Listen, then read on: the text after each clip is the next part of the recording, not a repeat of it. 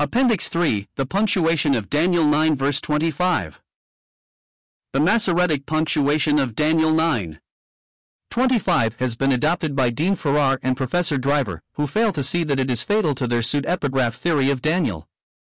The passage when thus read limits to 62 weeks the period during which Jerusalem was to remain as an inhabited city, and it is quite certain that no Jew writing in the days of the Seleucid tyrant, anxious to inspire the courage and console the sufferings of his countrymen, would have used words which could only mean that the destruction of their holy city was imminent. Assuming the genuineness of the book of Daniel, the RV punctuation renders the meaning of the passage more obscure, but it cannot alter it, for as 7 plus 62 plus 1 make up 70, it is obvious that the lesser periods mentioned are subdivisions of the 70 weeks of the prophecy. It is clear, therefore, that the 62 weeks follow the 7 weeks, and that the death of Messiah, according to verse 26, was to be at the close of the 69th week. The sacred writings, Torah, prophets, and hagiographa, were written in archaic style, the letters were unaccompanied by vowel or punctuation signs. The accents and the vowel system are an integral part of the Masorah.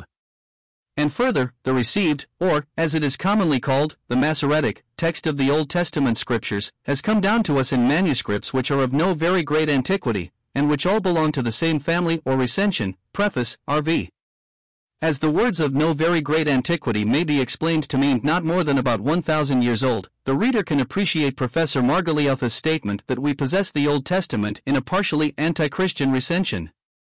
And as a false punctuation of Dan 9. 25 would suffice to obscure, though it could not destroy, the messianic reference of the passage, the Jewish editors may have possibly sought in this way to lessen the weight of proof which Daniel affords of the truth of Christianity.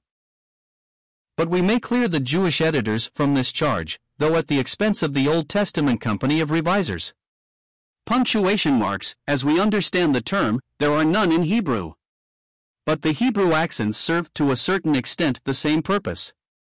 The following extract from the Gesenius-Kautzsch's Hebrew grammar, than which there is no higher authority, will enable the reader to judge of this matter for himself. The design of the accents is primarily to regulate the musical enunciation, chanting, of the sacred text, and thus they are first of all a kind of musical notes.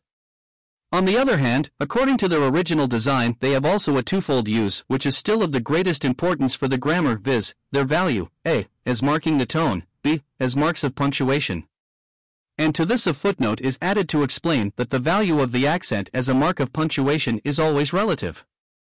Thus, example aphna. As regards the logical structure of the sentence may at one time indicate a very strong caesura, thus geniaphore, at another, one which is almost imperceptible, thus geni I. Now it is the presence of the aphna accent which has led the revisers to divide Dan 9. 25 by a colon. On the same principle and for the same reason they ought to have rendered gen I. I, in the beginning God created the heaven and the earth.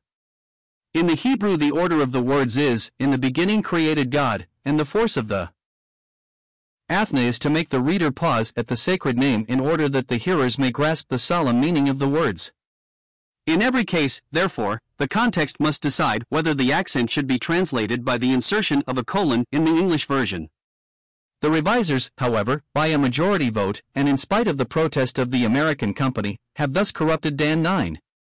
25. It is one of the blemishes of the RV of the Old Testament, which is generally free from these schoolboy translations, that so often mark the RV of the New Testament. I will conclude by repeating that if their punctuation here is right, it is proof that Daniel was not written in the Maccabean era. Since writing the foregoing, my attention has been called to the presence of the Aphna in verse 2 of this very chapter. If the critics are right, they ought to render it, I, Daniel, understood by the books, the number of the years, and see. But their position is in fact utterly untenable. 1 Ecclesiastes 12. 5 is a notable instance of this. The beautifully veiled reference implied in the caperberry is rendered with exquisite propriety in RAV, and desire shall fail. The RV reading, and the caperberry shall fail, is a mere schoolboy translation, and absolutely meaningless to the English reader.